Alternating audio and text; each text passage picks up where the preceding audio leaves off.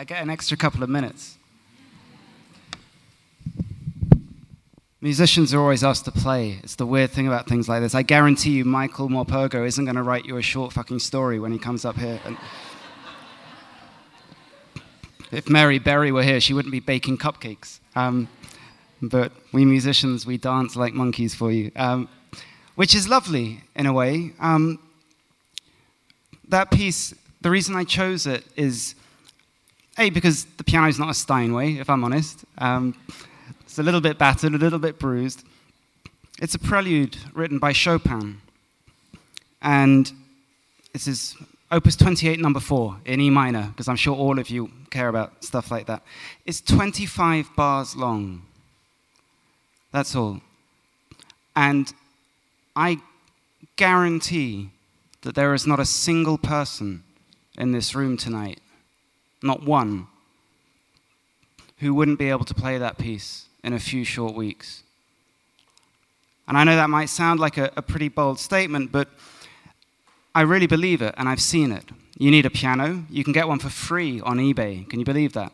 It costs you 100 quid or two to get it up the stairs. Get a keyboard. You need to learn to read music. It's really very easy. Kids do it every day, it doesn't take long. And maybe a teacher for a few lessons just to show you the basics, the fundamentals of you know, what finger goes on which note. It's not particularly hard. And then 40 minutes a day.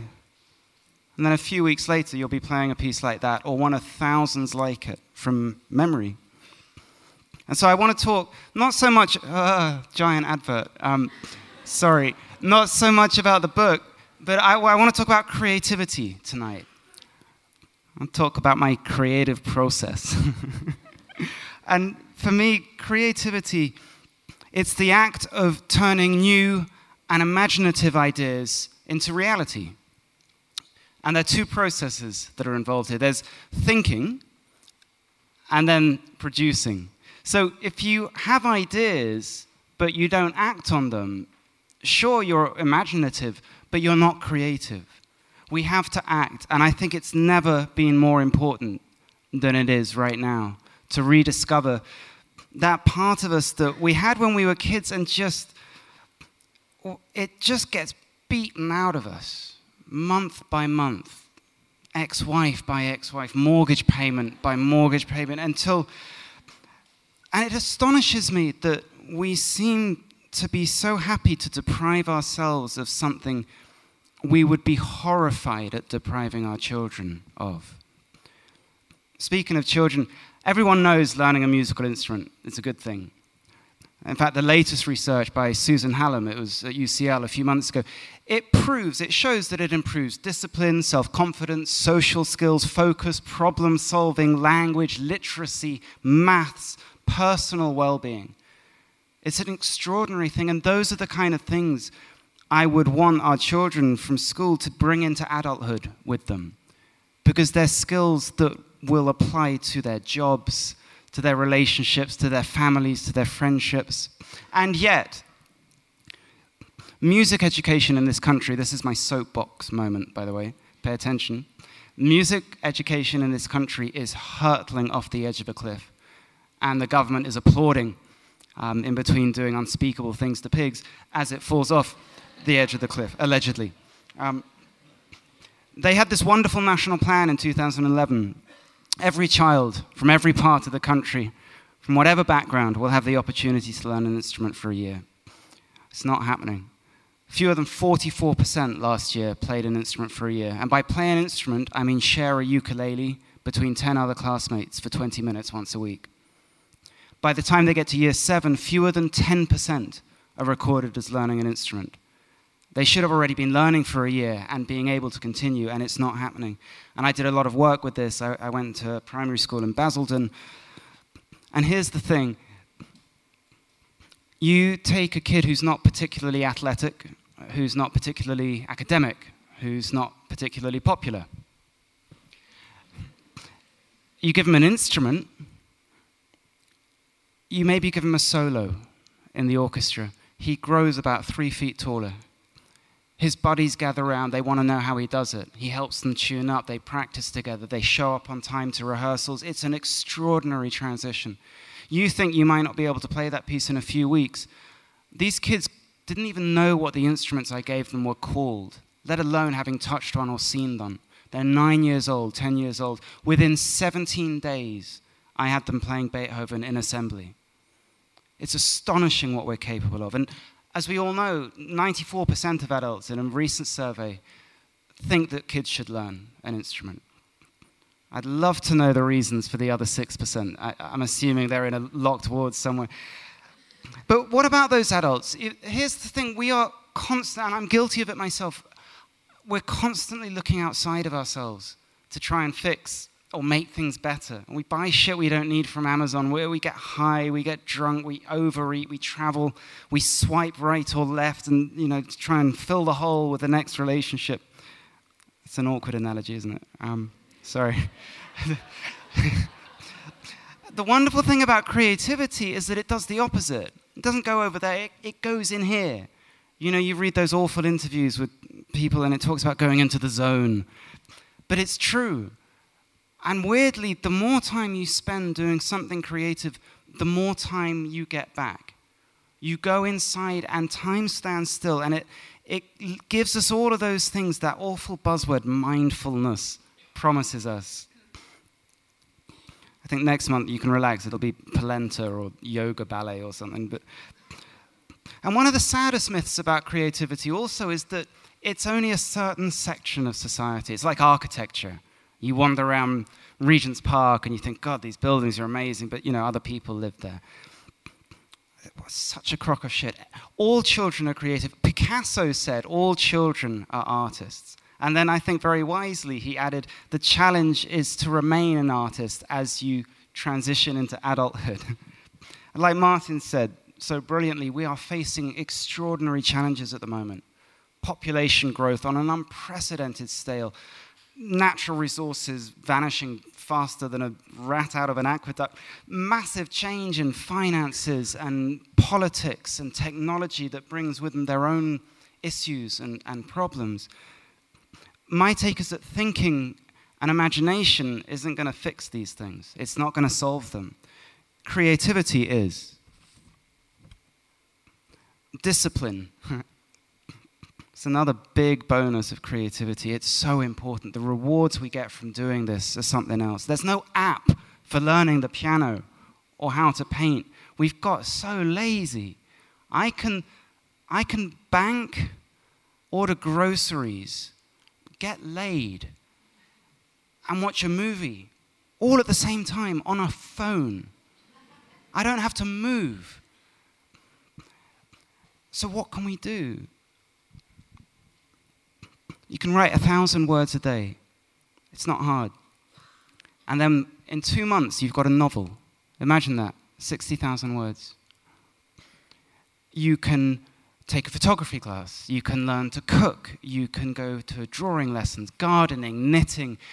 How about, I'm sure most of you who have kids, in fact, I imagine all of you who have kids in this room, they had lessons or have lessons in an instrument. How about instead of saying to them, it's time to practice your scales, you say to them, it's time for us to go practice our scales.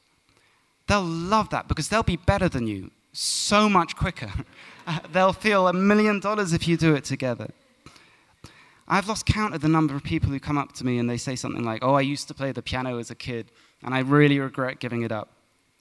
It's like when I was writing this goddamn book, which almost killed me. People saying, Oh, I, I, mean, I know I've got a book inside me. And I think, Well, stop bloody talking about it. Do it. I, and so occasionally I'll be brave and I say, Well, what's stopping you? Oh, time.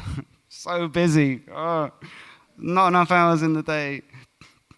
And I thought about that. And I thought, Well, I'll spoil you and you can all have eight hours sleep a night. Wouldn't that be nice? and then you can work for 10 hours. And then being generous, you want to go to the bathroom and eat and put the kids to bed. I'll give you four hours for that. You've got another two hours what are we going to do? Watch Come Dine with Me. Seriously? This is a call to arms in a way because there is no downside to it. I don't think. I've been racking my brains to think of. The, there's this awful myth of you know the mad, crazy, creative people who are, you know, cutting off their ears and putting forks in their eyes. And it's categorically untrue. There is no link between creativity and mental illness. I promise you. I promise you. These guys, these composers, with the singular exception of Schumann, who was genuinely disturbingly bipolar, they, they would not be diagnosed today with one of the severe mental illnesses any more than anyone in this room would be, which is you know, pretty much most of us. If, I, if you've seen the DSM 5 recently, it's, it's scary. These guys, they composed and they created despite being depressed or anxious or drowning in grief. They did it because it works, because there weren't 12 step programs and Prozac and they did it because at four in the morning it was the one thing that kept them going. this was at a time, don't forget, that Keats went to see a doctor because he thought he was mentally ill, and the doctor said, You're absolutely right. You have a mental illness related to poetry. it's one of my favorite ideas. And I'd love to think things have moved on since then in psychiatry. They haven't really, I don't think. I didn't play a note for 10 years um, from the age of 18 In fact, the one thing in the book, there's, a, there's some good things in the book, there's some quite dark things, but the one thing I'm most ashamed of in this book is the fact that I went and worked in the city for a number of years. It's, there's just, I can only apologize for it. There's no, there's no excuse, there's no, it was a kind of aggressive form of self harm for me. Um, and then I came back to the piano and I worked my ass off and I practiced. And, and then I wrote this book, this goddamn book, which is not a great book, it's an okay book. And I had to go to the Supreme Court to get permission to publish it. I won in the High Court, I lost in the Court of Appeal. I went to the Supreme Court. It took 14 months. I had a charging order put on my house. The, the, I am so pleased by this fucking book. So, i have so many legal bills to pay. There's CDs as well downstairs. Um, I, what's the one thing that stopped me not throwing the TV out the window, throwing myself out the bloody window at three in the morning was, was the piano, was learning new pieces, was writing something for one of the papers, was doing something creative. And of course, look, we don't need to go so extreme. I'm talking about 40 minutes a day. There's a middle ground here. I think creativity really is, is it's a solution maybe we don't even know we're looking for. It's a way of turning our phones off because I, I got to be frank, there are several times a day I want to stand in whatever room I'm in and just say, please, can you shut the fuck up? Everyone. Just stop and go inside. That brilliant description of that temporary safety of that place where you know you're safe, that joy that you feel. That's what it is. The piano used to be Instagram in Victorian times. It used to be Twitter and, God help us, Tinder. there was a time not so long ago there were more pianos in this country than there were bathtubs. And I'm not advocating that. I'm aware I'm running out of time. I think this thing, they're very serious about time here. This, this actually explodes if this goes, and if you're still talking. So I'm, I'm going to wrap up. All I'm going to say is, I guarantee you if you spend 40 minutes a day and you get a teacher, and a few weeks down the line you're at someone's house and there's a piano in the corner, maybe there's a girl you fancy, and they say, as they always do, Oh, do you play the piano? You go, Actually, I do, I play a little bit of Chopin. and you sit down and you play it, you're going to feel a million dollars. Thank you.